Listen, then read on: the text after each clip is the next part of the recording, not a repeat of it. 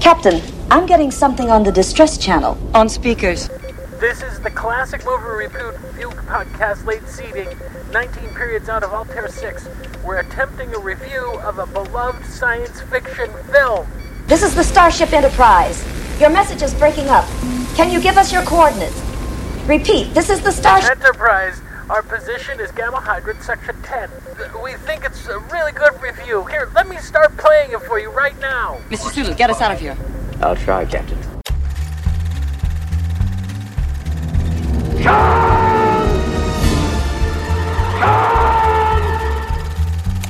Hello, everybody, and welcome to Late Seating. I am Jason Harding, And I'm Steve Shives. and on this show, we take a classic movie and see if it lives up to its reputation, whether that reputation is good or bad. And this time around, it's good, isn't it, Steve? Oh, it sure is, especially for folks like you and me. Especially, especially for folks like you and me. Yeah. This time around, I'm not okay. I'm, I'm cutting right to the chest. No more stupid jokes about stuff. We're getting right to the meat and potatoes because I really need this good movie right now. Things haven't been going great. No, I'm locked up in my, my house. My doors and windows are duct taped closed because of the smoke. And I watched this movie and it made me forget all my troubles and made me cry over fictional Ah. characters. Instead of Over real review. life. the movie we're watching this time around is Star Trek II The Wrath of Khan! I'm yep. saying that name ev like that every time. I hope you do. Oh wow! I just looked at the peaks and valleys of my recording. I can't. I'll destroy my equipment if I keep doing that. Yeah, Uh, yeah. you- The, the waveform can't take it, Captain. No, I, I need to. I need to calm down. Yeah. The movie we're going to review today is Star Trek II: The Wrath of Khan. Today on Masterpiece Theatre, a charming little science fiction adventure from 1982. Ah, That's right, Wrath of Khan, arguably the best Star Trek movie, right? I, I don't. E- I wouldn't even say arguably, but yes. Yeah, we're not some gonna people argue might that try point. To argue. some people might try to argue, but not me, buddy. Nope, me and you are pretty much in agreement. The best Yeah. Star Trek, the best ever. Even though it's not like, I mean, uh, okay, Star Trek One was closest to the series, to the TV series, right? I, I would say in, in most ways it was. Yeah. Yeah. Yeah. But this one s- satisfied another need, and that was we love the characters, so can we have character stuff? And they're like, yeah, sure. Yeah, whatever. Right? Yeah. That's what drove it, not money, right? No, of course not. They would have never considered money when making a Star Trek movie. This was a labor of love. That's right. No one got paid. No, they all worked for free. They said, We just want to tell this beautiful story. We don't know what it is yet, but we want to tell it. Takei, come on, please. Takei, will you please do one more? Please. All right, Steve, do you Yes. have any trivia for Star Trek II The Wrath of Khan? Well, I have a little bit of trivia, yes, but before I get into the trivia, I actually have a slight correction I want to make from, from our last episode. What? Um, yeah, so it's been on my mind all this time, and I can't believe that we let this go. In our Heather's review, we were joking Yeah. about how, and there's a scene where JD says that chaos killed the dinosaurs. Right. And and you said correctly that's not actually what killed the dinosaurs. And I said I think that asteroid had something to do with it. And Right. in doing so, I neglected to mention the actual cause of the extinction of the dinosaurs. As we all know, thanks to the wisdom of the great scientist Dr. Victor Dr. Victor Fries, we know what killed the dinosaurs: the ice age. So you So- corrected the correct thing with an incorrect thing. I just felt like I needed to make that correction. So, The Ice Age didn't kill the dinosaurs. the Steve. dinosaurs were killed by the ice age. Okay, I would like to interject here and correct the correct correction Okay. of what Steve said. okay. Uh, Okay. Okay. The Ice Age and the, the death of the dinosaurs are separated by I don't know how many millions of years. yes, quite a it's quite a bit actually. Yeah, Dif- it's a different ice age.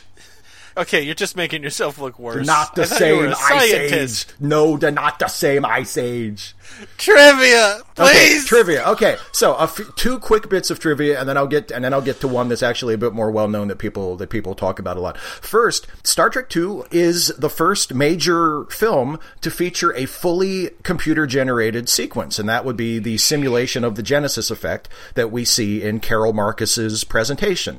That's right. Uh, everything there that you see is computer generated, and that's the first time Fuck that they- you, Tron. yeah, they didn't use models or anything. It was all CGI. Um, the other thing is, and this was kind of cool. I didn't learn this until I was doing research for this. Actually, that um, to generate their on-screen computer displays on the ships, they Yeah. developed a new system. Uh, that was different than even the one that they used in Star Trek: The Motion Picture. Uh, Mm-hmm. Whereas in Star Trek: The Motion Picture, the, the computer displays were done by rear film projection, and that Yeah. was and that, that that created a lot of heat on the set because you had all these film projectors running at the same time and also it was loud and also it, it was difficult to synchronize with the the film the main camera shooting the scene without having like a flicker on the screen so they came up with this new system that used video instead of film projection and it looks better it Yeah. doesn't it- it's a lot brighter it doesn't have the flicker it's a lot cooler and quieter on the set and it subsequently became the standard method for simulating displays on computer screens uh, for films after this movie so uh, a little bit of, of, of movie making innovation for uh, for Star Trek 2 um, the main piece of trivia though is of course the fact that in this movie Khan recognizes Chekhov even Oh, though Chekhov was not actually a part of the show during Khan's episode. Walter Koenig did not join Star Trek until the season following Space Seed. He was Now- on the ship. He just wasn't well, part of the bridge crew Here's, yet. here's the thing, right? There are two explanations for this that, that I have found that have been offered by people involved in the making of the film, and I love them both. The first, Okay. the first is Walter Koenig himself, who suggested what you just said, Jason, and what is like the main sort of assumption that Chekhov was just on the ship, we just didn't see him. Um, Right. And he said the reason that Khan recognizes him so well is because Khan had to wait in line for the toilet behind Chekhov. so he never forgets a face. Okay. Uh, the other explanation is Especially one that made it stink so bad. especially someone who forgets to turn on a fan. um, who doesn't know how to light a match? Uh, the, the the other explanation is by the director. There's a of the, Febreze Aerofix can in there. Use it. Use it, Ensign Chekhov. Uh, the other the other explanation is offered by the director of the film, Nicholas Meyer, who explains that Khan recognizing Chekhov is simply a mistake, but a trivial one that requires no explanation or apology. He did not understand the fan base. but that's why I love Nicholas Meyer. He was like, "Yeah, it was a goof, but big deal. Get over it." That's Yeah. oh, I love you. I love you, sir. Okay, here's my trivia. Yes, You go ready? for it.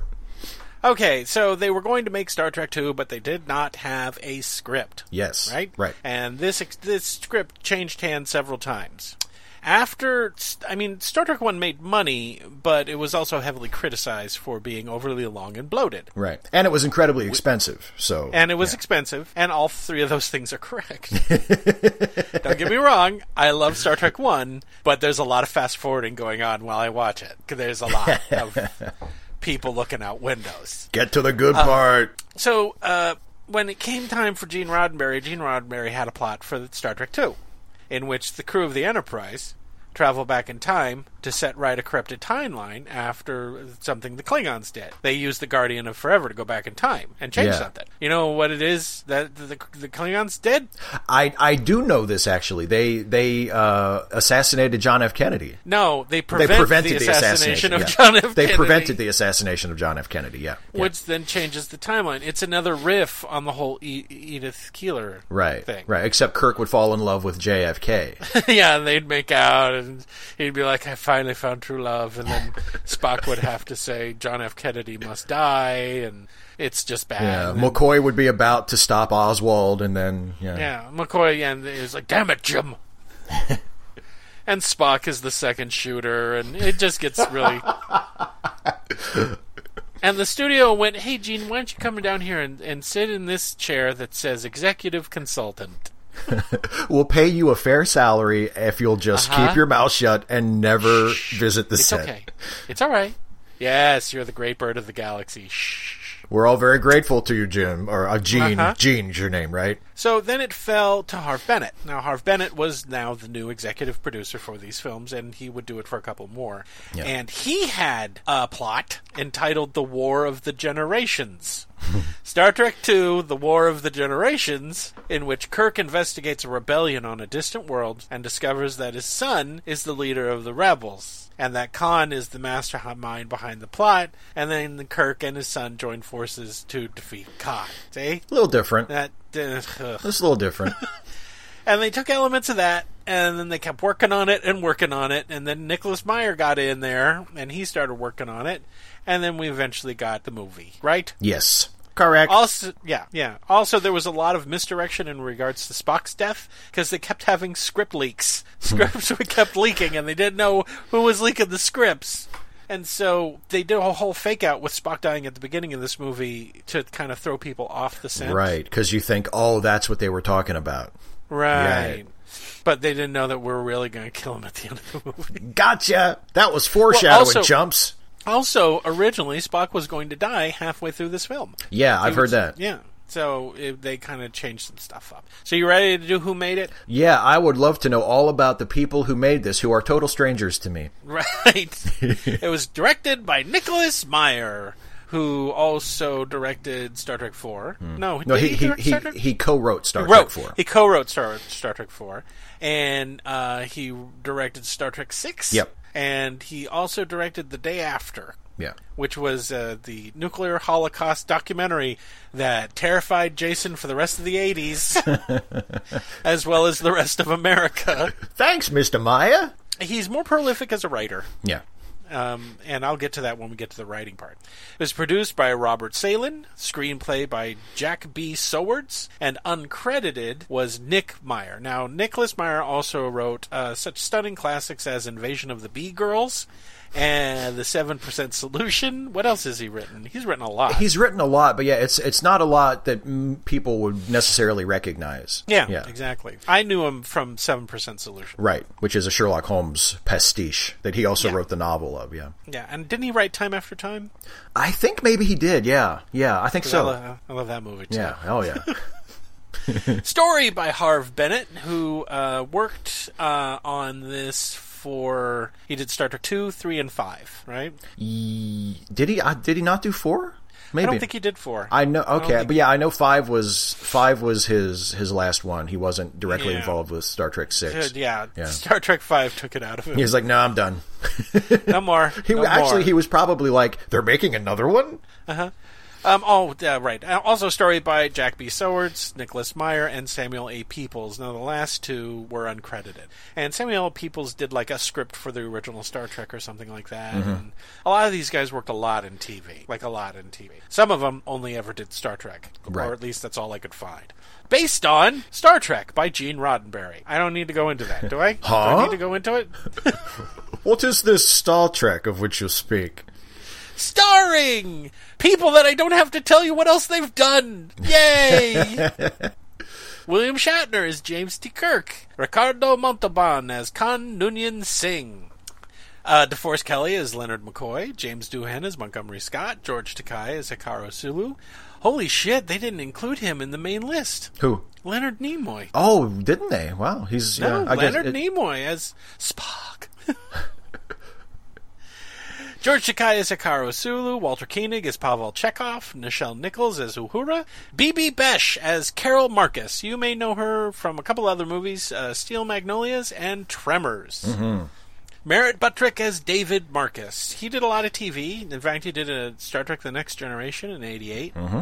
Um, and then unfortunately, we lost him in 89 due to complications uh, to AIDS. Yeah. So we lost him really young. Yeah. Paul Winfield as Clark Terrell. Yes, captain of the USS Reliant. That's right. And you'll know him from also a lot of stuff, but most notably in Terminator as the police captain Mm-hmm. and as the doofus general in Mars Attacks. And also as uh, uh, Captain Captain uh, Dathan Watson. in Darmok. Yeah. Yeah. the episode of Next Generation. Dathan. Yeah. And Picard. exactly. Kirstie Alley as, Sa- as Savick. She was on Cheers. Mm-hmm. That's all I'm saying about her. She replaced Diane. Yeah, and Judson Scott as Wacom, and you'll recognize him from from TV a lot too. And he was uncredited in the in the in the credits, even though he has dialogue. Yeah. he's kind of an important character. Somebody needs to call the Actors Guild. Well, I don't know. Yeah, someone really does. Music by James Horner, who threw out the score for Star Trek One and said, "I'm doing something different." Yeah. And then he made great music. Uh, Then he one of my saved- probably my favorite Star Trek movie score. Yeah, especially the Yeah. main theme. I just I just love it. Oh, I love. I like it. I, whenever, whenever Khan's ship appears, Oh yeah. Cinematography by Gain Resher, edited by William Paul Dornish, distributed by Paramount Pictures, release date June 4th, 1982. That's right, guys, it's another 1982 movie It was a good year. because everything came out in 1982. I'm running out of things not to recommend All of in the 1982. all of the filmmakers that year said, "Do you want to just set the tone for the next 20 years? Let's just do that now. Let's just get it out of the way." No, the only thing missing is a superhero movie. That's right. Yeah. Yeah, I guess there wasn't. Yeah. There wasn't another Superman until the following year, and that was Superman 3, unfortunately. And that was was that a superhero movie? Like, yeah, kind of, maybe. Budget eleven point two million dollars. When Harv Bennett Bennett was brought on, the producers at Paramount said, "Bottom line, can you make this fucking movie for eleven point two million dollars?" Yeah, well, That's a direct quote. because the budget of the And- first one was over 40 million. So this Yeah. this was made for a quarter of the budget of the previous film. and Harv said, "I could make five movies for that amount of money."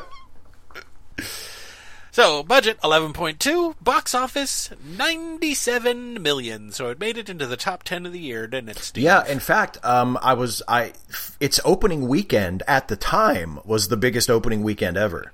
That didn't last Yeah, real it was. long, but yeah, at the for for the era, it was the the biggest opening box office weekend uh, domestically ever. And I don't know if anybody was really expecting it. Was expecting Star Trek 2. no After Star Trek. I don't think so either because yeah, like you said, the first one it was definitely successful. I mean, it was successful enough that they felt like they wanted to make another one. Although that was also probably because they wanted to earn some more money back because Mm-hmm. Yeah, the first one had please. been so expensive, but.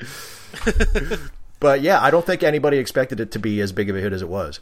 All right, Steve. Let's get on board the Enterprise. Oh, boy! It's crewed by children. But they're good kids. Yeah, and I'm sure nothing will happen on this No. training exercise, right? Yeah, it'll be it'll be completely routine. Yeah, Yeah. exactly. So- okay, let's take our Yeah. stations Okay. and let's warp into the world of Star Trek Two: The Uncontrollable Crying at the End. I mean, I'm sorry, Star Trek Two: Don't give it away. The Wrath of Khan, which is Spock's death.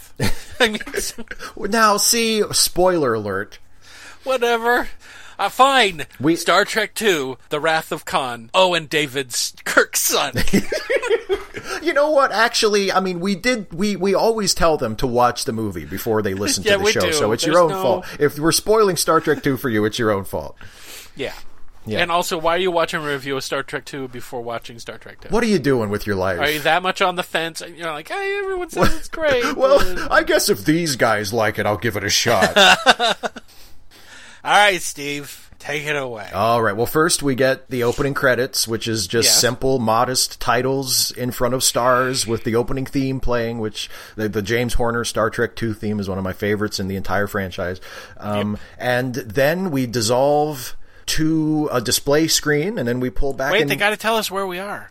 we're in the 23rd century. Thank God. I wouldn't. I would have been confused. I was like, is this a modern movie? We're in What's the going on? we're in the 23rd century, my friend. Uh, okay, good, good, good, good. and then we, we, we dissolve to a display and pull back, and it's uh, we're we're on what looks like the bridge of a starship, perhaps even the bridge The of the Enterprise. Enterprise. Yes, They say they're on a training mission. yeah, and uh, we see some of the old familiar crew, like there's Sulu at the helm, and there's Uhura at the uh, at the communication station. But there's this there's this new There's person. McCoy ogling the captain. McCoy's just hanging around. Yeah, Spock's back there at the science station, and but Yeah. but there's this unfamiliar character in in the captain's chair. The captain Who turns dat? around, and it's it's Lieutenant Savick, this Vulcan Who dat? young Vulcan woman, and she's like Okay. acting like she's in charge. Ugh, Jeez Louise. Women captains, am I right? Uh, no. I hate. In the original series, women couldn't be captains. That was in the very last Yeah, episode. they and s- That's canon. yeah, I hate that it got so politically correct in 1982. I'm throwing this movie down and walking away. Star Trek 2 ruined my childhood.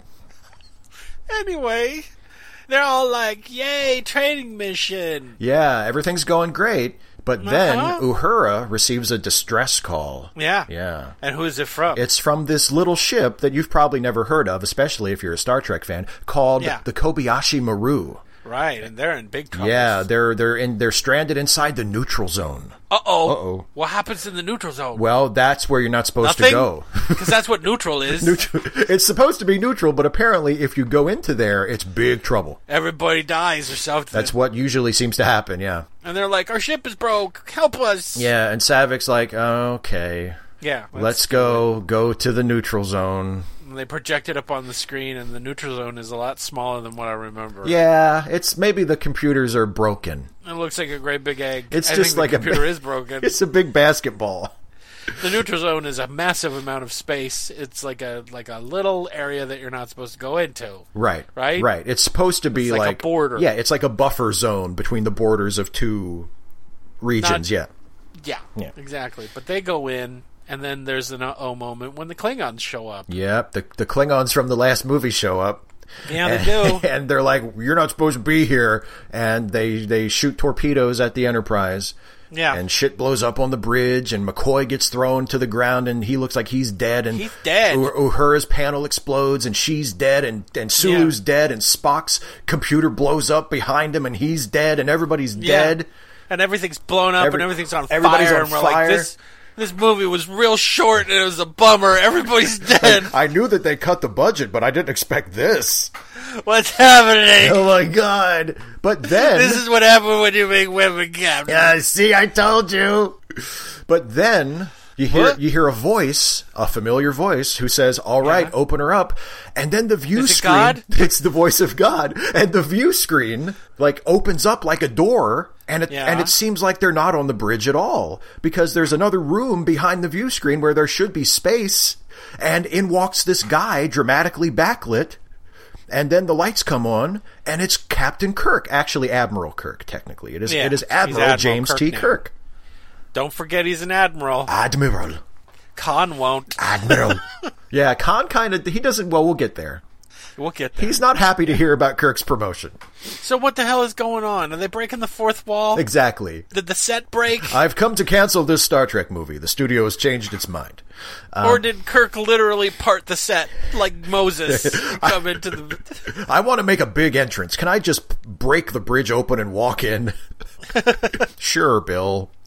Uh, yeah, what happened? And it is a great entrance because he walks in and, you know, uh, Yeah. Savick stands up and she's like, Do you have any advice, Admiral? And he says, Yes, uh, prayer, Mr. Savick. The Klingons don't take prisoners.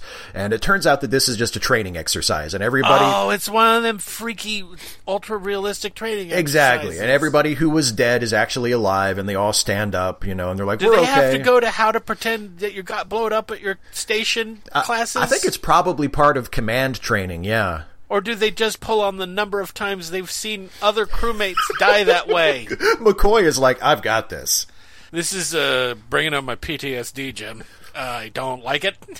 It's crucial for the Haven't training we of the seen enough awful death in the universe exactly like this? Now you want us to pretend to die that way. Bones, it's for the cadets. I need you to play dead. All right, but you're paying for my psychiatrist Just, bills. just shut up and lay there. Don't breathe. Hold your breath. Um, but yeah, so everybody gets up and and and Spock's like, "All right, everybody, you suck. Dismissed. Get out." Well, we're going to debrief. There's no winning the Kobayashi Maru test. We all know that. Right, right. Well, although we, if we've never seen this movie before, we don't know because this is where it was introduced. But, uh, but yeah, and Yeah. and Savick is you know a little upset because she's like, this isn't a fair test. You know, it's not. There's no way to win. And Kirk says, well, it's a test of character. There's And not then a he s- starts laughing to himself. yeah, yeah. He's like, yeah, yeah, yeah. There's definitely no way to beat the test. Oh, No, there's no way. Spock, should I tell her? No, I'll tell her later. Um, so, uh, and, uh, you know, as Kirk's getting ready to leave, but McCoy and, and Sulu and Uhura are there, and they're like, hey, Admiral, you know, why are they putting all these trainees on the Enterprise when they could just put us back on it as the full time crew? And Yeah. Kirk's like, yeah, that's for young people, you old fossils. and then he walks out. walks and we're out. like, oh.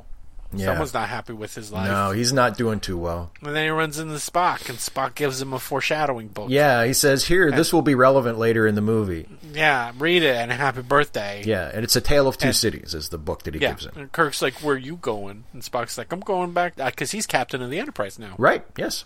And he's like, I'm going back to the Enterprise with my, my, my boatload of children. We're going to go have fun. Because I like it. It's fun. It's great being the captain of the Enterprise. So where are you going? I guess I'm going home. to my apartment on Earth. And that's where we go. Yeah. He lives in San Francisco. Yep. He's got a nice bachelor pad He does. full of antiques. Yeah. You can hear the foghorns out there. And, and then uh, McCoy comes over and gives him a bottle of Romulan ale. Yeah. Not knowing it's going to spark arguments among Star Trek nerds forever. and he also gives him uh, another gift because it's Kirk's birthday, and he gives him uh, Yeah. he gives him an old pair of, of bifocals of, of eyeglasses. Why? Because Kirk. Why does he give him antique bifocals? Well, because Kirk is apparently starting to lose his vision as he gets older, and he's allergic to the normal 23rd century medical treatment. Retlax. Yeah, so he needs to use glasses. And McCoy, and I guess instead of just getting him a, a new pair of glasses, he said, I'll get you a priceless 400 year old antique pair of glasses. And he's like, thanks. And he's all mopey. Yeah, he's not, he doesn't like his birthday. And if there's anything that McCoy hates than anything in the world is unaddressed tension. Right. He's like, I'm going to pop this balloon right now. Yeah. What the fuck is wrong with you? Yeah. And he's like, I feel old. I don't, I don't like what I, I. uh, I don't like being admiral and it's, it's stupid. and, like I've ruined my whole life. and McCoy's like, get your get become a captain again, stupid. Yeah. Why'd you So become an stupid. admiral? Why are God. we friends? Just drink your Romulan ale. Drown your sorrows, you mope.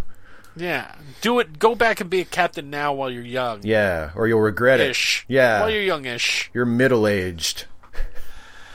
and so, uh, yeah, basically, Kirk is having a midlife crisis. Yeah. That's exactly what he He said. has no children. He has no family. He's sitting at. He's a desk jockey now. Yeah, he hates his new job. He's unfulfilled. Yep. He wants to be out and he wants to be out galloping across the co- the cosmos. Yeah. And so uh, we cut to space. yeah. Yeah. We cut to We see another a- a ship. different a ship. What's the ship's name? this is the USS Reliant. the Reliant. Yeah. It looks a little different from what we normally see on other space ships from the Federation, but it's still a Federation ship. Yes, it is. And and Chekhov's on it. Yeah, Chekhov is apparently the first officer. So good for is the Chekhov. first He got himself officer. a promotion, got himself reassigned. It's like it's almost like Yeah. life goes on. And they're out there looking for suitable planets for the Genesis device or for Dr. Carol Marcus. Yeah, whatever that Or is. something like that. Yeah, yeah. And they go, hey, we're, we're in the SETI Alpha system. And I'm like, hey, Chekhov, does that ring you any bells in your head? Anything? SETI Alpha system? No. You go, no, he's just like, we're going to SETI Alpha 6, SETI Alpha. I'm going to say SETI Alpha all the time. Nothing in my past relates to the SETI Alpha system. I don't recall anything. I don't tell my captain, no, go down to SETI Alpha 5. Yeah. Whatever you do, Well, because what they have, they have, they have to find a planet that is completely lifeless, and, And what do they find? And they think that SETI Alpha Six qualifies, but they see this one little itty bitty life reading, and they're like, "Well, doctor." And they call Doctor Marcus on Skype, and she's like, "Look, it has to be totally lifeless, okay?" Yeah, and her lab has all the machines that light up and flash and go pink. Right? She's in like a sci-fi lab, and she's like, "It needs." She has every stock sci-fi equipment that Oh. Paramount had on hand, all the little or that you could rent. all the little blinky lights, yeah, that, Uh-huh. that signify future technology in Star Trek. Little tiny blinky lights. That's that's the future. Hmm. And she's like, you can't. It has to be totally lifeless. I can't. I've explained this to you twenty times. Why are you calling Yeah. me? Yeah, exactly. And they're like, "We can go down and get it," and she's like, "Okay," and they're like, "Okay, yeah, shut up, we'll go do it." Yeah, that'll help the plot along. So they Yeah. they beam down. C- Captain Terrell and, and Chekhov beam down to the planet. Yeah, they go down to SETI Alpha Six, and everything goes great. The end. Yeah, a- and it, it, it's it's a happy ending, and everybody's fine. No, the Oh, except for all the cargo carriers they find. Yeah, they're in the they're in the middle of a sandstorm, and they see like it's like a little trailer uh, over a hill, and they're like, "Oh, I wonder whose trailer this is." So they break into this person's trailer, not knowing whose it is, and A man comes running out of the desert, screaming, "Don't fill up my holes!" my holes. it's bad enough that the sandstorm has filled in most of his holes. Now these guys are yeah. here kicking sand all around in them. And they see that there are people that are living there, and they see there's like a, this this aquarium full of sand that's moving around. They're like, Yeah. that's weird. Yeah. And then Chekhov is looking at some books, which includes Moby Dick, Hmm. and he looks at a belt buckle, and it says what, Steve? It says SS Botany Bay. and he goes, oh, that's interesting. and then something slowly begins to occur to Commander Chekhov. he's like, and then he sh- he shits his spacesuit. yeah, and, and then he's like, "Hey, Captain, we gotta go. We, We gotta go now. We gotta go right now." We gotta go now. We need to leave. And then they find out that there's a whole, there's a bunch, there's a megalomaniac and all of his followers down there, right? Oh yeah, the, way- they they're, they run into a, a party of Tuscan Raiders. it turns out to be, uh, We're all hiding from Anakin Skywalker. yeah. Oh, he, he thought he got Fucked up our village. he thought he got all of us, but we escaped. You're not gonna tell him we're here, are you? Oh. We cut back up to the Reliant. Oh, hey, look, it's Kyle. Yeah, the old transporter chief from the original Hmm. series. Yeah, He's a commander now. Good for him. And I guess communi- the science officer or something. I guess. Yeah, he's he's working the, the communications console or And something. he's like, I can't get a hold of the captain no more. And the other guy's like, that's weird. Like, right? I guess we all get promoted. Congratulations, everybody. And then we cut back down to the planet, and the lead robed guy who's got like a face mask and he's got robes all over. Yeah. He takes slowly takes off all of his clothes. Not all of his clothes. I mean, he takes he off strips enough of his completely clothes. naked. No, he, ta- yeah, he And- takes off like his, his outdoor outfit, and boy, he's been doing some push ups because that dude's chest is fucking ripped. And it turns out to be who? It turns out to be none other than Khan Noonien Singh from the classic Star Oh. Trek episode The Space Seed. By the way, speaking of ripped, guys, that's not a fake chest. No, that's his real chest. It's his real chest. worked out. but he's wearing the equivalent of a masculine wonder bra. Yeah, okay, yeah. to make him look far more muscular. Yeah. right. So they're telling the truth when they said there's no prosthetic there. It's just accentuated a little. It's just accentuated. a Well, little but you bit can to tell, make like, him you, look you strong. you can tell by when you see his arms and stuff. Like he he he, Oh, yeah, he he's got- obviously worked out. He's not quite not a as weak dude. Yeah, he, he- he's not quite as like bodybuildery as he appears, but he's not like yeah. That's that's one Because- hundred percent Montalban, baby. Yeah, and Khan's all like, "What are you doing here?" And they're like, "Nothing." And he's and and Chekhov was like, "This is City Alpha Six, right?" And that really pisses Oh, Khan. Khan off. does. And He's like, let me tell you the story of this planet since you asked. "Yeah." He says, This is actually SETI Alpha 5. Funny story. When we were dropped off here 15 years ago by, by Captain Jerk. by Captain James Kirk. um, he he he did this thing where he just dropped us off, and then he completely forgot about us and never came back. And like six months after he dropped us off, um, the the planet next door exploded. SETI Alpha 6 blew up. SETI Alpha Six exploded, and the orbit of this planet shifted, and now here we are. and the whole planet's destroyed. The whole planet's and it's dead. Only because I'm a genetically enhanced super dude that we're all still alive, right, guys? And they're like, "Yup." Yep, you're the boss. Yeah. And so Khan's like, "So why are you here?" And they're like, "We're not talking." And then he's like, "Oh, okay." And then he gives Terrell and Chekhov pets. Yeah, he says, I just so happen to have the perfect thing to induce you to talk. Let me show Yeah, you. it's weird how this is perfect Yeah. and why we would have it and why we would be keeping it alive. This dangerous Yes, creature, this dangerous that animal, killed yeah. half of my crew Yeah. and my wife. But on the other hand, they're kind of cute, don't you think?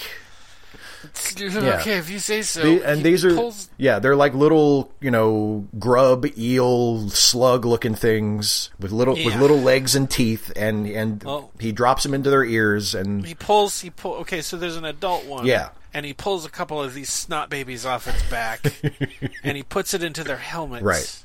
And he's like, "I'm not gonna, I'm not gonna torture you. I'm just gonna, we're gonna put the helmets on, and then they drop onto their faces, and then they crawl into their ears. they crawl through their ears into their brains, and that makes and they have them the convenient power Yeah. of making people very susceptible to, to suggestion. Right? yeah. So they basically become Khan's like unquestioning servants at this Yeah. point. yeah. And eventually they, they then go crazy Yeah. and then they die. Right, Right. right, right. But until then, they're quite useful. Oh, but now we cut back and Kirk uses some Star Trek 1 footage to get on board the Enterprise. Yeah, yeah, because he has to inspect the ship because they have all these trainees right. on board, and they're going to take the ship out for a little shakedown cruise. Uh, Yeah. He's just going to see see what see if these kids know what they're doing.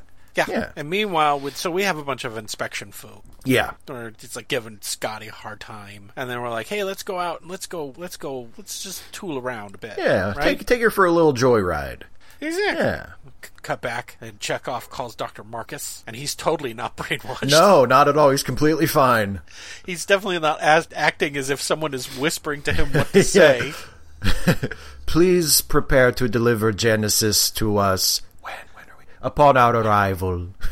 Oh, oh, tell him, tell him it's Kirk's idea. Tell him It it's was Kirk's- Admiral Kirk who suggested that you give us Genesis.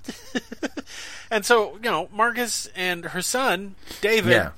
They're, who we haven't mentioned yet, yeah, but she are like all pissed off. Yeah, they're like, we're not doing that. And David's like, I told you this is what happens when the military interferes with scientists. And she's like, shut up. they're an exploration corps. They're not. They're not a military service. They're Right. just- shut up, David. You don't know what you're talking about. God. Just go to your room. So then Carol calls Kirk, Right. but it's a garbled signal. Right. Oh, and- she's and this like, is- what the fuck. And this is also when, when Kirk hears that Carol is calling for him, we get the, the message that, oh, they know each other. Like, they're, they, Yeah, ha- they have a they know history. each It's not, and, and Kirk isn't exactly thrilled to hear from her. He feels like it's like a kind of a sad yeah. thing for him. McCoy's like, didn't you fuck her once? And he's like, shut Oh, up, God, stop it. Bones, Jesus. Yes, I did, but just shut up. Yeah. And so Carol's like, why? What the? F- why? What are you doing? Yeah, Stop Kirk's- it. Why are you trying to take Genesis away from us? Kirk's like, what the hell are you talking about? And she's like, I can't. I can't hear you. right. That's because yeah, the communications are garbled, and he's like, Yeah. "Okay, I guess we better go see what the problem is." No, yeah, yeah, they're gonna, uh, yeah, they gotta go. But then we come back to the bratty scientists and they argue some more, Right. And they're like, "What are we gonna do? Reliant's gonna be here. They're gonna take our science project away, Right. And then what are we gonna do? Right. And and Uh-huh. Carol, Carol's like, "Okay, so just pack your shit. Let's get ready to go." Yeah. Yeah. And we go back, and Kirk takes control of the ship again, just like he did in the first one. Yep. Except this time it's more amicable. This He happens goes up a lot. to Spock Yeah. and says, "I gotta take control of the ship, and you, I don't have to. It's your ship. You can do it. I know you can do it." And Spock's like, "We're besties, and uh, you can't hurt my feelings because I don't have any." You fucking liar, Spock. And you can. I'll be cool. And then and then he says something about needs and the many and the few. I don't remember. It's not. Yeah, it important. doesn't wind Lines, up. Me- it Dave. doesn't wind up meaning anything. Yeah. No, nothing at all. What does he say, Steve? He says uh, the needs of the many outweigh the needs of the few or the one. Uh, Not important. And then they hug and kiss. yeah. And, And Kirk says, "Thanks for giving me the shit because I was kind of going to take it anyway. That was just that was just false modesty on my part." yeah. Yeah. So um, now we cut back to the Reliant, which is now under control of Khan. And Khan's like, we're going to intercept the Enterprise. But then Khan Jr. shows up and he's Yes. like, we don't have to do that. We got our own ship. We can go anywhere we want. We're super cool. And Khan's like, uh, uh, uh, I'm sorry. what have I been complaining about for the last 20 years? His name, real name is Yakum. Yeah. But I'm calling him Khan Con Jr. Jr. and and he's like, "What have I been? What guys? What has been my beef for the last twenty years? Anybody?" in unison. Kirk. That's right. Kirk. He delivers a nice hammy little monologue about how he'll chase he Kirk. tempts yeah. me. He tasks, me, and I shall have it. I will chase him round the. I can't do it. No, we will be here forever. It's the Quoting Con podcast. who's also, who's mostly co- quoting Melville? Yeah. But, it's yeah. the Con Quoting Melville Quoting Con podcast. Yeah. Yeah. Me back on the Enterprise, they go, "Hey, maybe we should find out what this Genesis thing is," and then they go do a retina scan. Yeah. and then they they, they they, s- watch a YouTube video that Carol made Yeah. about Genesis. Yeah. Uh-huh. And then uh, we find out that it's this thing that they launch at a, like a dead planet, and then it makes the dead planet an alive planet. Yeah. it's basically a a, one- a one shot terraforming tool. Yeah, exactly. Right? Exactly. It basically destroys the existing matrix of the planet and turns it into a, a matrix that can support life. And I guess plants grow real fast and Yeah. it's super great. Yeah. So and and of course McCoy has a, a, a philosophical and ethical problem with with it when he's like now we can destroy and create at the same time if we shoot it at a place that already has life. Right. And Spock is just sort of like, well, yeah, if you did that, it would just destroy the current life and replace it with the new life. Yeah. And McCoy's like, you are such an asshole. How can you just Yeah. say that? Like, this is a terrible, this could be a terrible weapon. And Spock's like, well, whatever. I mean, I'm just saying. Yeah, but before they can start punching each other, Uhura tells them that there's an epic space battle coming and they need to get to the bridge. Right. it's time for an And action that's it. beat. Everybody to the bridge. everyone to the bridge, and so the Enterprise is flying up, and oh, there's the Reliant. Yeah. and they can't communicate with them, and they keep lying to the Enterprise, and the Enterprise is like, "Why do they keep lying to us?" they're like, "Oh, we can't because of our engine, the, our warp coil or something," and they're like, "Nope," and they're like, "Well, uh, let's keep let's keep letting the ship that hasn't established communications with us get closer. That's a good idea, right? Let's Yeah. let's get closer." And um, they're like, uh, "Well." They basically let the Reliant get to about five feet away from them and arm its Yeah. phasers, and then Kirk's so that like, Kong "Okay, can put the shield." stab up." the ship. Yeah, I hate you. I hate you. I hate you.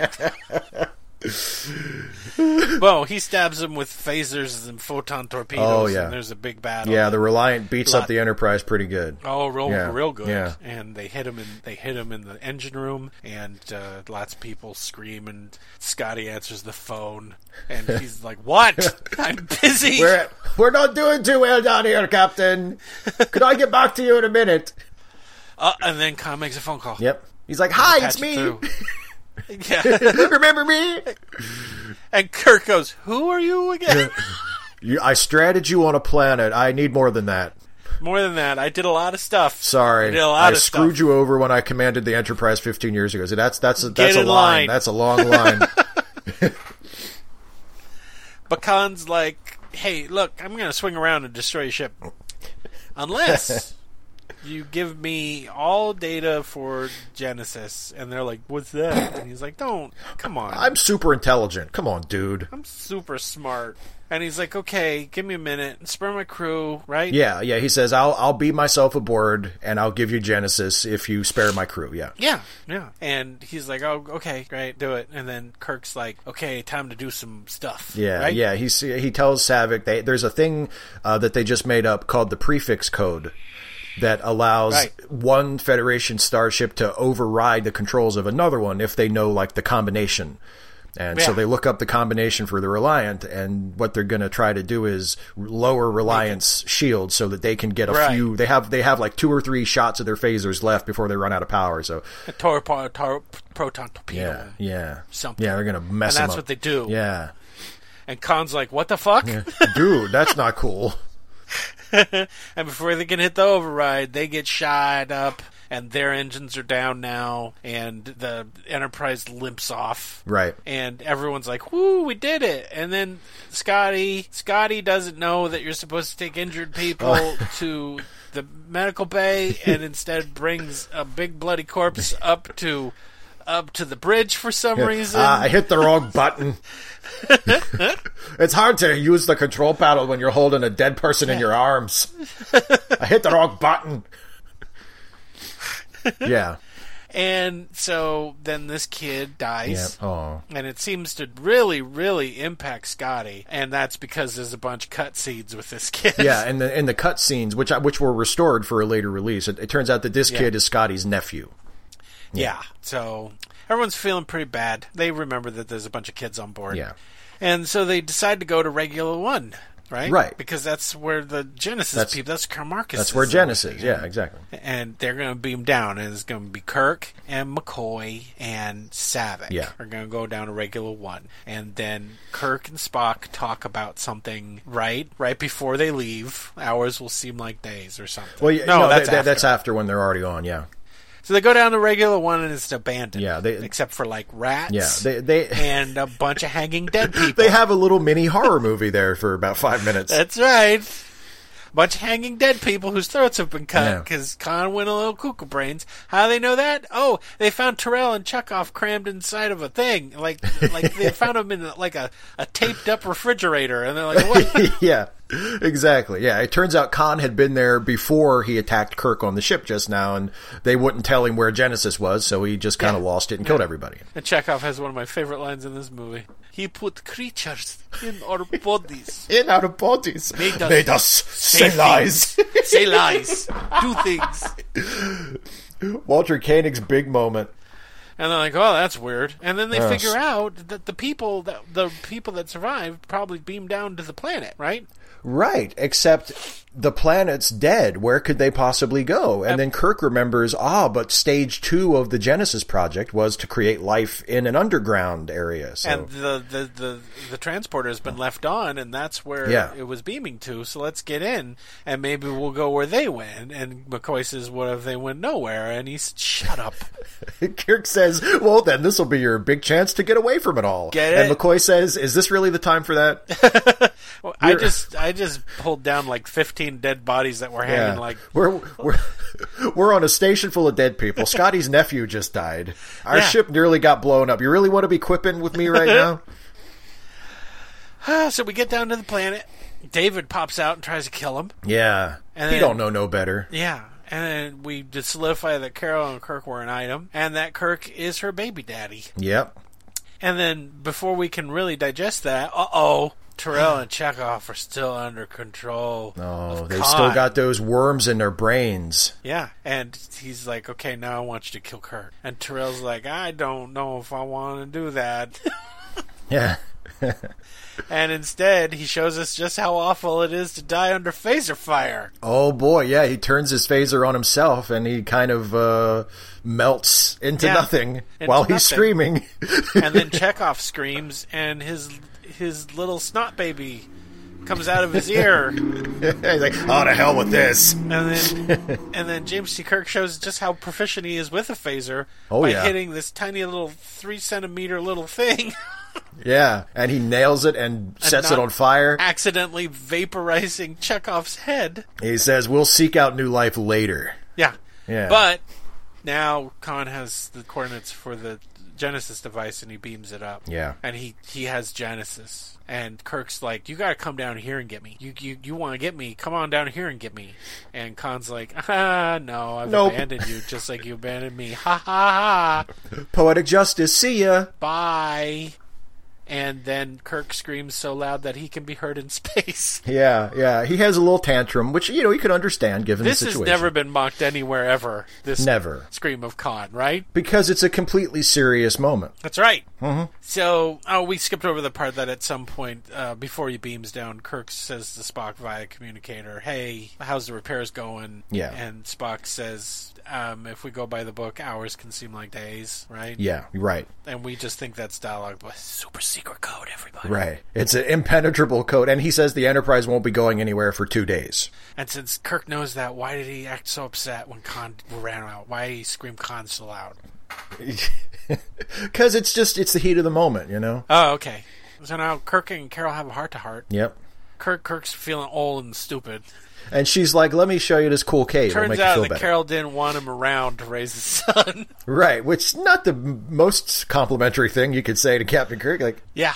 Well, because she never even told David that Kirk was his father. No. and and the reason that she says she never told him was because she didn't want David to to want to go with him and have a fun space adventure life. She wanted David to be with her. So Yeah. And for a brief Yeah. time David thought that it was the he thought it was the Federation that killed all the guys that they left behind. right, yeah, he blamed Kirk for it. when David they must first not showed know up. what the Federation stands for at all. Well, he's a science nerd. He's got you know he's had his face buried in books all his life. He's never been out there in the real world And he's living like, a "Oh, real look, life. Proto matter. I bet that can fix some problems. That won't come back to bite me in the ass at all. nope. Of course, they haven't even made it up yet because they haven't written that movie. Oh, sorry. anyway, she's like, "Hey, come come to my cave." Get it? Come, Uh-huh, come to she my invites cave. You'll Kirk feel into her you'll cave. feel young again if you come Yeah. into my cave. Yeah, baby. I Take can't my believe hand. I fucking just said that sentence. It's in a Star Trek movie. It's canon. If you come into my cave, you'll feel young again. Like the world And it- was new, and you're and like you know are what? overselling your punani, madam. I don't. But it works. And he's like, It- "Oh, a cave. But it works. It works. The cave's all filled with like a sun somehow." And Yeah. a- Which is important for later, I, I have to note. It's important for later that we establish that the Genesis effect somehow is able to create suns. yeah. Yes. But it's filled with like apples and uh, f- stuff. And Yeah. Savik wants to know how Kirk got past the Kobayashi Maru and how did Kirk get past the Kobayashi Maru. He cheated. Oh, and before she He can recover to cheated. that blow, it turns out Spock lied I just don't believe in anything anymore. because of the code thing. Yeah. and they're like, "Great, now we gotta get away from Khan. Let's run away to the Motara Nebula, right?" Right, because that'll blind their sensors, but also Khan's sensors as well, so they'll be on an even playing field. That's right. Sauce for the goose, Mister Savak. Yeah. And so they're running to the nebula. Khan's like, "There they are. Let's get them." And then they, the, the Khan Junior says, "We can't go in there. We won't be able to see them. We'll get, it's stupid. We'll, we'll be bad. It'll be bad." And then Kirk's like, "Watch this," I got him, I got him. and he's and he calls down to Khan. And he's like, "Hey, dude, guess what? Number one, I'm not on the planet no more. Number two, you're an idiot. Bye." You suck. And that really gets Khan's, Khan's go. He pushes Khan Jr. out of the way and he stomps down on the go faster pedal. Yeah. And then they both enter into the Motara Nebula. Hmm. And we have a slow motion submarine battle between two starships, right? Yeah. Yes, we do. That's exactly what we have. Guess who wins? Uh, I'm going to not not Khan, No. not they, Khan. They get it. They blow things up and stuff. And the, the Enterprise t- takes a couple of things, doesn't it? Oh yes. couple of things. One very important one in which radiation stuff in the engine room. And Scotty's like, I need another job. I'm done. uh huh. And um, so their warp drive is broken. Yeah. And the only place they can fix it is in a room, but that room's highly radioactive, right? Yeah, nobody can go in there. And meanwhile, Khan's like, "Okay, I might be dying, but I'm no, I'm going. Oh, no way! I have at least one more line of Melville to say, and I'm gonna And you're going to listen to it. So then he activates the Genesis device. Right. right. And because they don't have their warp drive operating, the Enterprise doesn't have enough time to get away and get get far enough away before the explosion, so they're all going to die. They're all going to die. Except, what happens? Well, Spock says, "Hmm, I know what I can do." Uh-huh. And he and he doesn't he, without saying a word, he stands up from his post and leaves the bridge. Yes. And takes a little trip down to engineering. And Yeah. he's like, "Hey, how's everything going down here? Y'all good?" And McCoy's uh, like, what do you think you're doing? He's like, I'm going in there to be a, to be a martyr. And he's like, no, you're not. And he's like, you, you know what? Yeah. And then he knocks McCoy out with the He's like- Vulcan nerve pinch. And then he you does got something, something weird. on your shoulder. Yeah. he does something Yeah. really weird. What does he do, Steve? Uh, after McCoy is knocked out, he puts his hand on McCoy's face, uh, mind meld style, and he just goes, "Remember." Okay. Wonder what that meant. I have no idea. Weird, huh? It is weird. And then he goes in there and he fixes the thing, and they get the warp drive back. And Genesis, Genesis goes boom, but they go into warp drive and they get away, right? Yay! Yay! Except, what happens? Well, uh, Kirk calls down to engineering and he's like, "Hey, good job, Scotty." And McCoy answers the call and he's like, "Hey, you better get down here. There's something bad happening down here." And and he looks over at Spock's empty chair and he's like, "Oh shit!" So he Yeah. makes a break for it, just runs down to engineering, And then this, some stuff happens, and it's the end of the movie. and the movie's over. Yeah. Don't make me do this scene. Don't make me do it. Can you do it, please? I'll do it. Please, Okay. please do this movie. only- this part of the movie. It's only the saddest thing that ever happens in Star That's Trek. why I'm making you do it because you have a heart of stone. they they undo it in the very next movie, but it still is like the saddest thing ever in Star Trek. So Kirk. Uh, Spock is, is in the, the radiation room and, and he can't come out because if they open the door it'll flood the compartment with radiation. So he's he's stuck in there. And, Scotty's he's- a faker. Scotty wakes up and he's like, "Hey, d- and, you know, d- he's Can't he's go in he- there. yeah, he's dead already." Scotty says. He says it doesn't matter. There's nothing we can do for him. Yeah. So Kirk turns on the the communicator and he's like, "Spock, man, dude."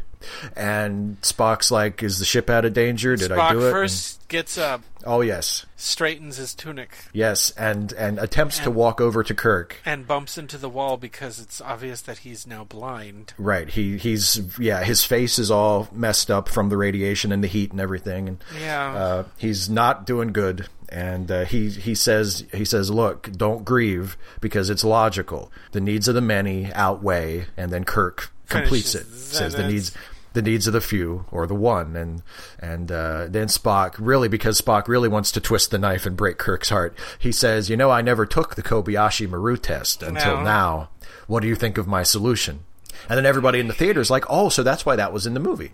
And uh, and then uh, Spock he slips down, he can't stand anymore, Yeah. and uh, he says to Kirk, "I have been and always shall be Mm, your friend." And he takes off his glove and he puts his hand on the glass with the "Live long and prosper" configuration. it- he says "Live long and prosper," and then he dies. And what is Kirk saying? Kirk says, "No." And if you weren't feeling bad enough yet, if you were thinking, "Boy, that was tragic," I hope we get to see Spock's funeral. and bingo, Guess bingo, what? bongo, that's what we jump directly to. Guess what? Spock's funeral, and it's load- super sad too. And they've loaded him into a torpedo tube, and Scotty's playing the fucking bagpipes. He's playing Amazing Grace on the bagpipes. Kirk gets up and does a speech and kind of insults Spock a little bit. Yeah, but his heart's in the right place. Although they do they do cut to a reaction shot of Savick, and she's kind of like, okay, She's crying. whatever. She's crying. Savik is crying. The Vulcan is crying. She's young, you know. Yeah, they, young Vulcans, you know, they they were a little bit more Whatever. emotional. And then they shoot his torpedo tube towards the newly formed Genesis planet. Right? Yes, because the Matara Nebula has coalesced into a planet And because the of the sun. Genesis effect and the sun. Yes, exactly. and um, Kirk's in his room, and he's like, "Well, this has been a shitty week." and then his son comes in to make it shittier. He thinks he's like, "You finish your drink, I gotta go." And David's like, "I'm proud to be your son," and he's like, "It's- "This makes everything. This is, makes up for everything, or something." Yeah, and they hug, and it's like, oh, they, the father and son accept each other. Yeah. And then Yeah. they look out on the planet, and uh, McCoy asks him how he's feeling. Right? Yeah. Well, he first he, he quotes from A Tale of Two Cities. He says, uh, "It's a far better thing I do now than I've ever done before. A far better resting place I come to than I've never known." Right. Which And- is and the then- story yeah. about another person who sacrifices himself. Right. Right. and uh, then he says he feels young. So midlife crisis over, and it Yay. only took fighting with your greatest enemy and losing your best goddamn friend. And now it's like, actually, I'm pretty good. But that doesn't last because if you watch the next movie, it doesn't last very long. Nope. Nope. And then we go back, we go down onto the planet, and we see the torpedo tube, right? Yep. The torpedo tube is sitting on the Genesis planet in the middle of like this lush sort of rainforest area. Yeah, And then we dissolve back to the sky, and then we dissolve back to the stars. yeah. And we hear And- Leonard Nimoy say the thing. Yeah, he says the classic, the opening narration for the TV show. Yeah, and then the movie's over, That's it. The end. and thirteen-year-old Jason doesn't know how to feel anymore. he doesn't know how to feel anymore, Steve. What am I even going to do with my life? It was like I walked out sobbing so hard that I couldn't breathe from ET and walked directly into the screening of Wrath of Khan. I know what'll make me feel better. A Star Trek movie. Fun, adventure, my friends, my friends. Oh my god. Oh my god. So, Steve, how you feel about this science fiction classic film? Star Trek II, The Wrath of Khan. So, well, we already said at the beginning, like it's the best Star Trek movie. Um, Yeah. it's it's to me anyway, and I know not everybody feels this way, and not every not e- even not every Trekkie feels this way, but for me personally, this is as close to a perfect Star Trek movie as I can imagine. Like it's diffi- it's difficult even in my head with all the conceit of, you know, oh, you could do a better job if you only had blah blah blah. It's difficult for me to even imagine a better one. Like I don't know how I in a perfect world with limitless talent and resources could make a better Star Trek movie than this one. Um it's it's got such a precise balance of tone where it's mostly serious but it's not too serious it's not grave it's not like self-important it's goofy but it's not too goofy to undermine the seriousness and the drama you know uh, khan is a very over-the-top scene-chewing villain you know he's like a he's like a like, almost like a cartoon supervillain but but Montalban dare plays you. him, but Montalban plays him so well, and he does come across as threatening, which is very important. Like he comes across as Montalban loved this role. Oh, I can tell, and he should have. Like he, he comes across, it's it's theatrical. It's like a classic theatrical villain, Yeah. where yes, he's big and over the top and He's exaggerated. almost Shakespearean. Extremely so, extremely so. He's very big, but you- but he has a sense of real threat and real menace. So you you don't he, he doesn't read as a joke. He reads as as a serious threat and a serious villain, um, which is really really important. Uh, the the aesthetic of this movie is my favorite Star Trek aesthetic. I love the Nicholas Meyer Star Trek movie aesthetic. I love the look and the feel of the Enterprise. Yeah. I love the fact that in this movie and to a slightly lesser extent in Star Trek 6, the Enterprise it, it feels and looks as much like a real functioning military or quasi military vessel as it ever looks. Um, it has the narrow corridors, kind of like a submarine. It has adequate lighting so that everybody can see what they're doing, but it's not overly bright, nor is it overly dim and super dramatic. Uh, the the tactile controls, the controls have buttons and switches that people move. Um, when when they stage action sequences aboard the ship, like when they're preparing for the battle, uh, it's staged so that the characters are doing things. There's an awesome shot that I love where they're preparing to load the torpedo bays, and there's a push across like the track where the torpedoes follow, where you can see them. There's a there's crew members on either side pulling up grates out of the floor. So you like it's not just people standing at computer consoles pushing buttons. Like there are people doing things. They're doing activities and recognizable work to get ready for what's going to happen. And, and I love that.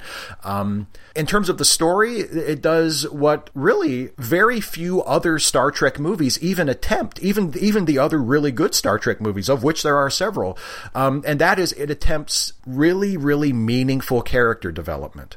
The ca- the characters in this movie, especially Kirk, are forced to confront their advancing age, the passage of time, the consequences of their actions or their inactions. Kirk in this movie is forced to pay for responsibilities that he neglected as a younger man, that he neglected in the original series, um, and and even before that, you know, his his his sort of blowing off of the Kobayashi Maru and refusing to learn that lesson. Now he is forced to learn that lesson in, Or in the being most present painful in way. His son's life.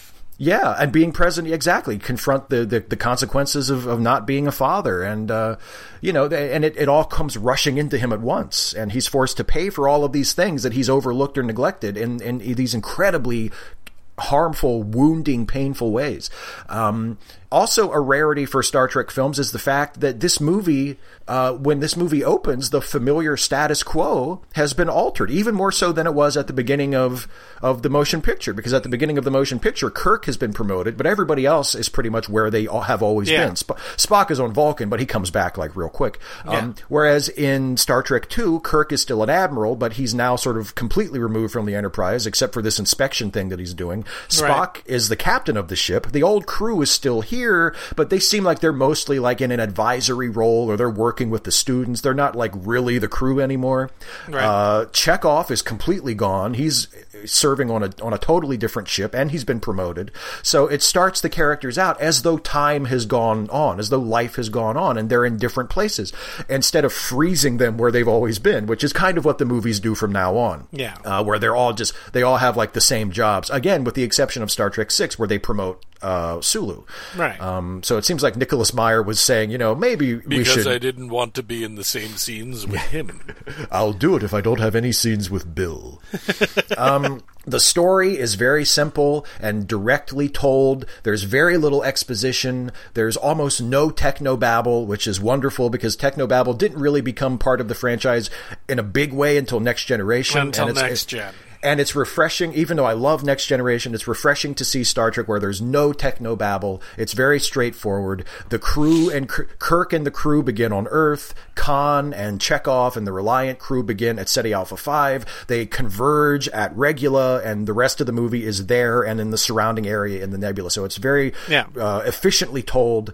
Um, Nicholas Meyer knows that that action in a Star Trek movie, at least in an original Star Trek movie, is best if it's built around suspense, not Star Wars style dogfight action. And that's why the fights, the starship battles, especially the second one in the Nebula, which, as you said, is is basically a submarine battle in space, um, intentionally so. That was very much the inspiration for it, and it's it's about suspense. It's not about you know pew pew action, fast moving ships. It's Yeah. it's about suspense. It's about them trying to outthink each other. There's a great bit where Kirk, where Spock and Kirk realize that Khan is thinking two dimensionally, like their ships sailing on a sea on a planet, and they Yeah. can actually move in three dimensions in space. And the re- the way that Kirk is able to beat him is by dropping the Enterprise down below where Khan's ship is, and then coming back up once Khan's ship flies over them, and they're able to shoot him and catch him by surprise. That's a wonderful. And I, Star Trek doesn't really even do that that often. Star No, Trek Oh, it doesn't. usually usually frames battle scenes It's as though amazing the how ships. often the ships meet and they're right side up. Yeah, in they're right space. side up, and, and they're on the exact same plane, and nobody even really suggests moving up or down. They're always like like they're just meeting on a on a, a two dimensional battlefield. So yeah, I mean, there's I could go on forever, but I'll just say it's it's an, a very close to perfect blend of action and adventure and suspense and, And character character. character development, tragedy. There's a little teeny tiny bit of political and social commentary when they talk about the consequences of the Genesis device and whether or not this is technology that should be created. It's not a lot, but it's there. And McCoy kind of voices that. Yeah. Um, and of course, there's the over the top scene chewing acting, particularly of Montalban and and and Shatner has a few moments there too. Um, and it's just it's just the best Star Trek movie ever. It's it's as good as for me personally, and for a lot of people, uh, it's as good as Star Trek gets. So yeah, I I love this movie. I agree. That's it. I think one of the things that this Star Trek gets right is that it focuses on the characters rather than on the shit. Right? Yeah. Oh yeah. Um, unfortunately, due to its this popularity of this film, a lot of the subsequent Star Trek films took the wrong cues from this movie and thought, "Oh, you, when you know what works, revenge plots, Oh yeah. revenge plots, everybody, revenge plots." You know what? The original Star Trek run, which is Star Trek One to Star Trek Six, didn't Mm-hmm. recycle the revenge plot again. No, it didn't. No, it didn't. But boy, did we get it in the we got it in the Kelvin timeline on Yes. every single one of those movies All of them. Yeah. and even Generation got into it by lifting just full cloth from this fucking movie. Yeah. For whatever the last one was. Yeah, well, and, and also you, it, it, they it was a little bit in First Contact as well because it's it's Picard versus Borg, and I mean, Yeah. there's there's a lot of Wrath of Khan stuff in there. Oh if you- yeah, there oh, is. Yeah. Um, but the thing that makes this thing work, the thing that keeps it together, is that these people are friends. Yeah. They know each other, right? Now, Star Trek Two is a little interesting for me because this is the beginning of what I call the long character arc of s- of Captain Kirk. Okay.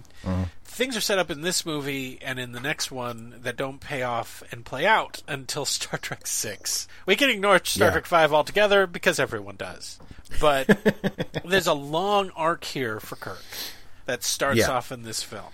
Um, and you know, I'll s- what I will say honestly is that we get a deeper feeling for how dedicated these people are to one another in Star Trek Three, which Oh, yes. I coincidentally just went directly to watching right after I watched this twice.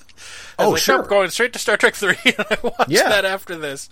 Um, but this is where we start getting the beginning ideas that these people n- n- they've known each other for years. They have a com- the best scenes in this are the scenes between not just Kirk and Spock, but between Kirk and McCoy. Yeah. Who at this point not only are they believable as friends, but you really get the sense that these are people who have known each other for a decade. They're completely comfortable Yeah. calling each other on their bullshit, right? yeah, yeah, definitely.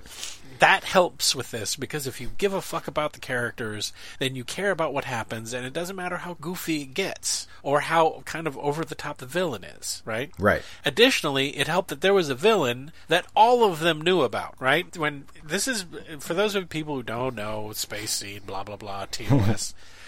It's based off of that episode from the original series, and all of the characters, all of the primary characters, the bridge crew know about Khan, right? Right. We only have to kind of explain it a little bit, and even then, when Carol Marcus turns us to Kirk and says, "Who is this Khan?" And he's like, "It's a long story." Yeah, he gives her just the minimal explanation. Yeah, He doesn't even do that. He says, "It's a long story." yeah. And he, I think, and then at one point he he says, you know, there's a man I knew 15 years ago who's trying He's to got a kill beef. me. Yeah, yeah. He's got a beef.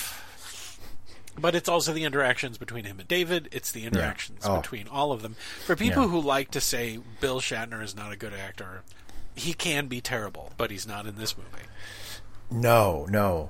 Uh, there is a lot of tiny, subtle things in this performance uh, with him as Kirk that thoroughly convinces you that this is a guy who is dissatisfied, that he's, you know, that he's looking at the end of his life rather than and and kind of kind of regretting some of the stuff in the uh, at the beginning that he's made a mistake.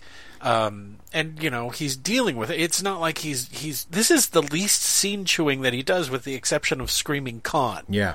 This is the least amount of scene chewing that that Shatner does as Kirk.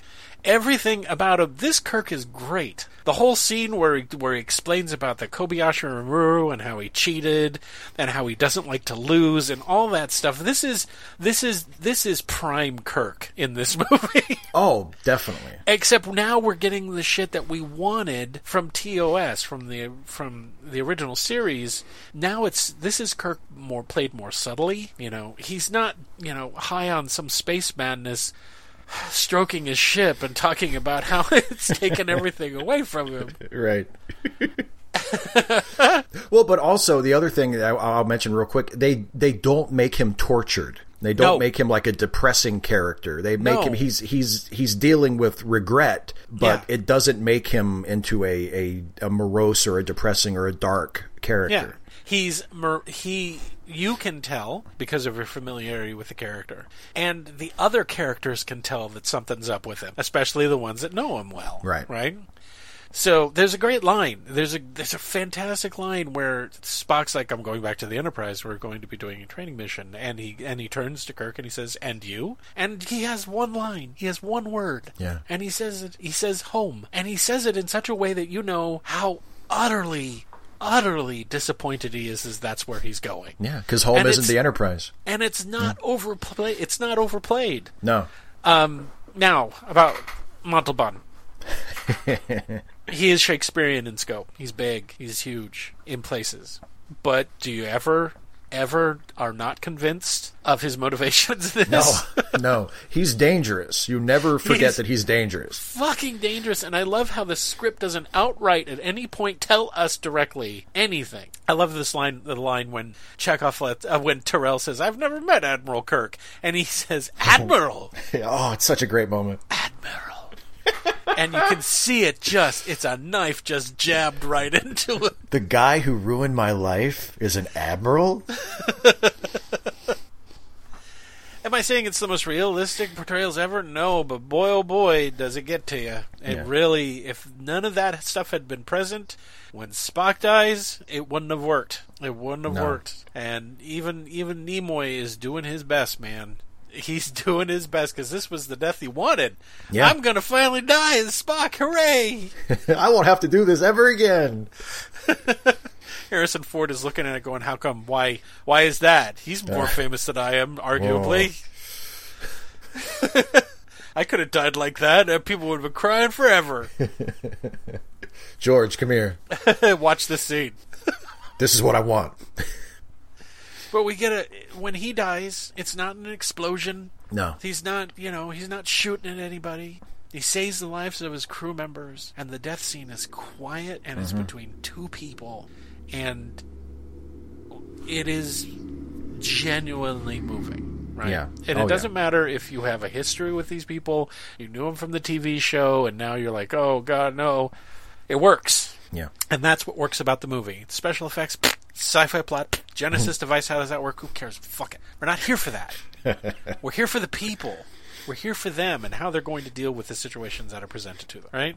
Every time Kirk does one over on Khan, you're like, "Fuck yeah!" And they make sure to show Khan reacting to it. Yeah. Like, oh, that son of a bitch. There's a great push in when they when they use the prefix codes.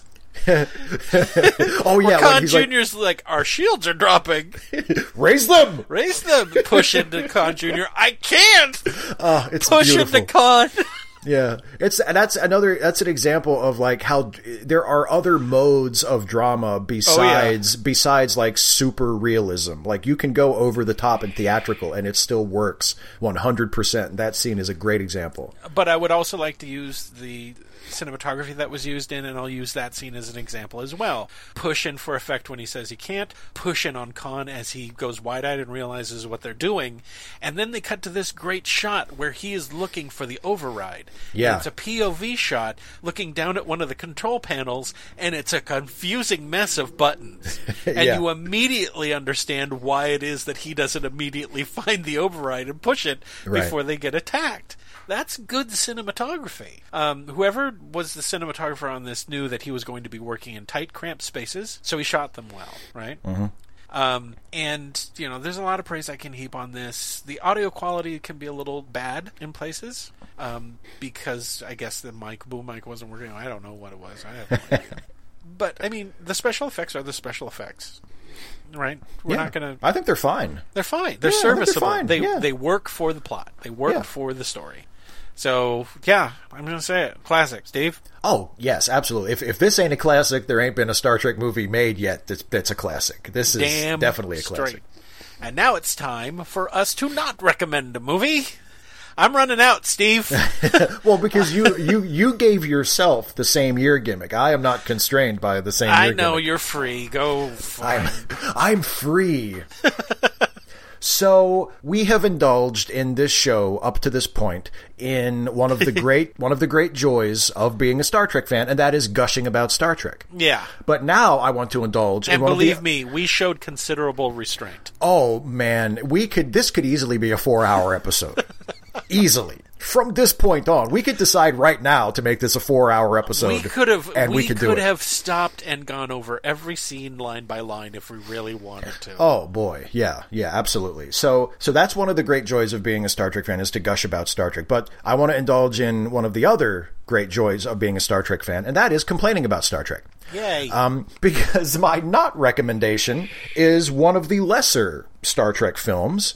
In fact, I will say that for my money, it is by far the worst Star Trek film yet made.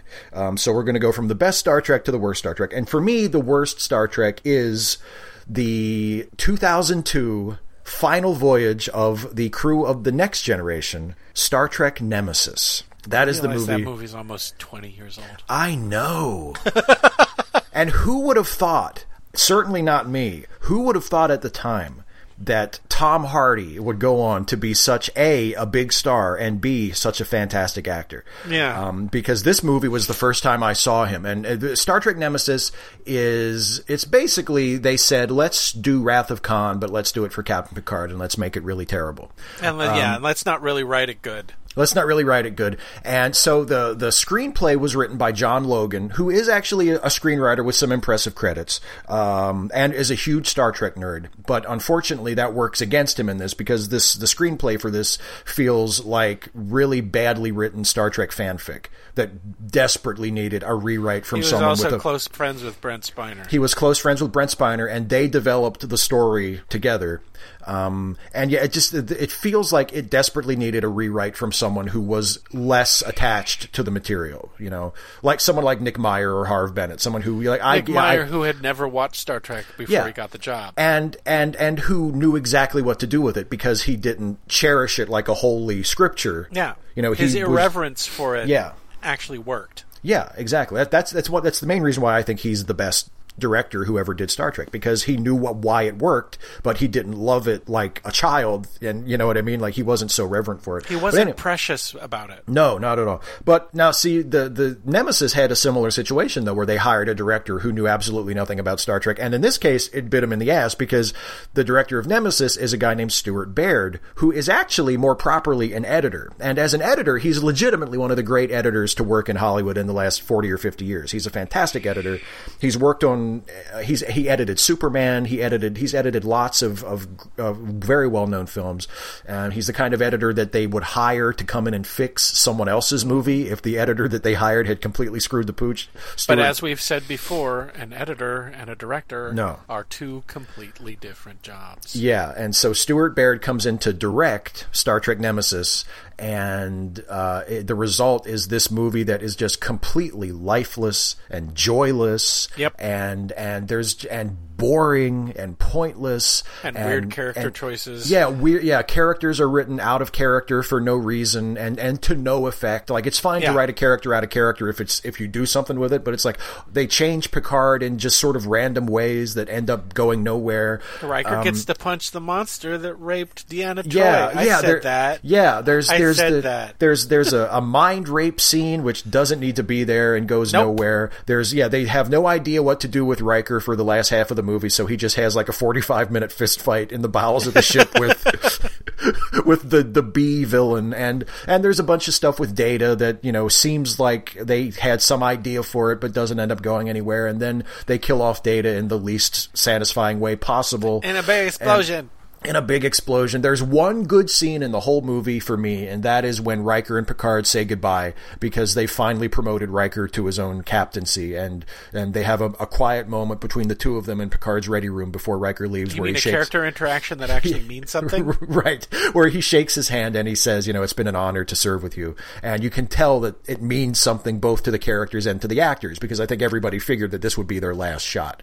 Um, Yeah. so it and that works if you're a Star Trek fan and if you've known these characters. It does if you, if all you're watching is this movie, unlike Star Trek 2, which I think works well. kind of comes out of nowhere. if Yeah. you have- if you don't have any familiarity with yeah, it, it me- it probably doesn't mean that much. So yeah, I think Nemesis is by far the worst Star Trek movie. I know there are people who really don't like the Kelvin movies. I personally like all three of those movies uh, a lot, but e- but even if you don't like the Kelvin movies, I think there's a very good argument to be made that none of them, even the worst Kelvin movie that you think they've made, none of them are anywhere close to as bad as Star Trek Nemesis because it's just utterly dank and dark and dry and joyless and, gloomy. pointless and gloomy and, and you mope out of the theater. yeah, it's it's just awful. So that is my not recommendation. If you want to, and, unless you want to get the the worst Star Trek whiplash you can possibly get, where you go from Star Trek Two to Star Trek Nemesis, uh, don't watch Star Trek Nemesis. That is my not recommendation.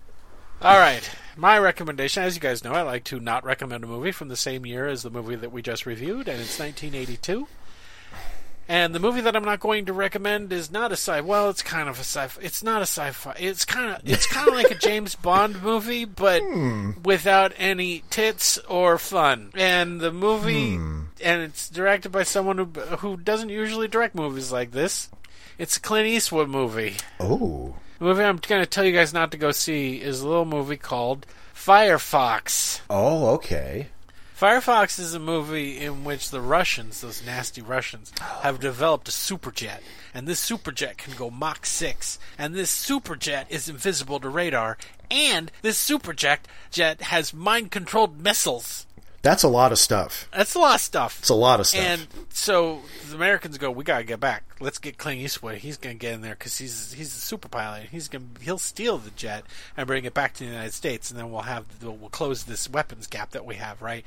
And the majority of the film, like ninety nine percent of the film, is him sneaking into Germany, boringly sneaking into Germany, and then getting into Russia, and then he steals the superjet, and then he gets away. The end. It's boring, and I hate it. Yay! Clint Eastwood stars and directs in it. I have no idea why he wanted to do it. Maybe just okay. So Clint would make movies so that he could make enough money to make the movies that he wants to make. Exactly. And sometimes he would direct movies that he just to make the money so that he could get the move the money so that he could make the movies he wants to make. And I have a feeling that that's what this was. Special effects are dumb. Everything's dumb. It's dumb, and I hate it. So don't see it. Firefox. All right, Steve. Now it's time for a terrible choice. Oh boy! It wasn't gonna be until you referenced a movie at the beginning Oh god! Oh god! and gave me an awful Now idea. I'm, shit! Now I'm trying to remember what movie I referenced. I can't You'll remember. figure it out if you make the wrong choice. Oh, boy. A or B, Steve. Oh, A boy. Ah. or B. A or B. Oh, Steve. Oh, I'm gonna say A. Oh. So, Steve did not know what A or B meant. No. Now, originally, I had a movie picked out that we were going to review, and thankfully, Steve picked that movie Oh, good. because B was going to be Batman and Robin. Oh, well, that would have been a fun show too. Well, yeah, but that meant we would have to watch Batman and Robin. That would have been not fun. But thankfully, he picked A. So the movie that we're going to ask you guys to watch is a movie that we've referenced by a director that we've been scared of bringing up, but we've got to do it at some point. I'm pulling the goddamn trigger on this. We've got to do it. We're four years in, and we've not done one of them, and he's one of our favorite directors ever. I've recommended at least three of his films. the next Okay. movie that we're going to review. So if you want to get all the jokes. You're going to rush out and watch it. The movie we're going to review next is the absolutely beautiful. I don't know how we're going to react because we're reviewing two good movies in a row. Yeah, we're going to get spoiled, is what's going to happen. Deeply influential, The Seven Samurai. Oh, now we're talking. So rush out and go find The Seven Samurai. I, you might even be able to find it on YouTube at this point. Probably. But if you can't, break out that Criterion collection Yeah. disc like I got. That's right. And you watch that son of a bitch. Ugh. Come back and you thank us. Yeah, yeah, that's right. And that's it for late seating. This has been Jason Harding, and go see a movie this week. And this has been Steve Shives. Remember, I'm not a drama critic. Wait, what? That's it. I'm not a drama critic. That's what he says to McCoy on the bridge at the beginning. McCoy says, "What'd you think of my performance?" Oh, I thought you were telling me that you weren't a drama critic, and I Oh. was going to have to fire you. no, I'm not a drama critic. It's why I thought it would be ironic because I am. Also, you didn't 'Cause give we me a do- reaction because all McCoy does is lay on the ground and look hurt. what did you think of my performance? I'm not a drama critic. Oh, okay. I've tried really hard. You know how many people I've seen die in front of me, Jim? I thought I did a good performance. That is bullshit, Jim. Because I've watched people die. Okay, and that's exactly what it's like. I've seen them die screaming. I've seen people die from explosions, and it's just like that. All right, fine. All right, fine. You were great. Is that what you wanted, Yes, McCoy? yes. Damn it. Here's your fucking Oscar. Thank you. I wish I had won this for one of my cowboy movies, but I'll take it. How about Night of the Lepus? I was good in that. I wasn't was great in that. Giant rabbits. Bye, everybody. Bye, everybody.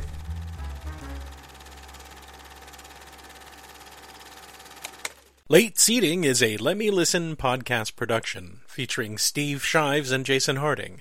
Produced by Jason Harding. Theme music, Rollin' at Five, composed and performed by Kevin McLeod. You can find more Let Me Listen podcast productions at our website at www.letmelistenpodcast.com.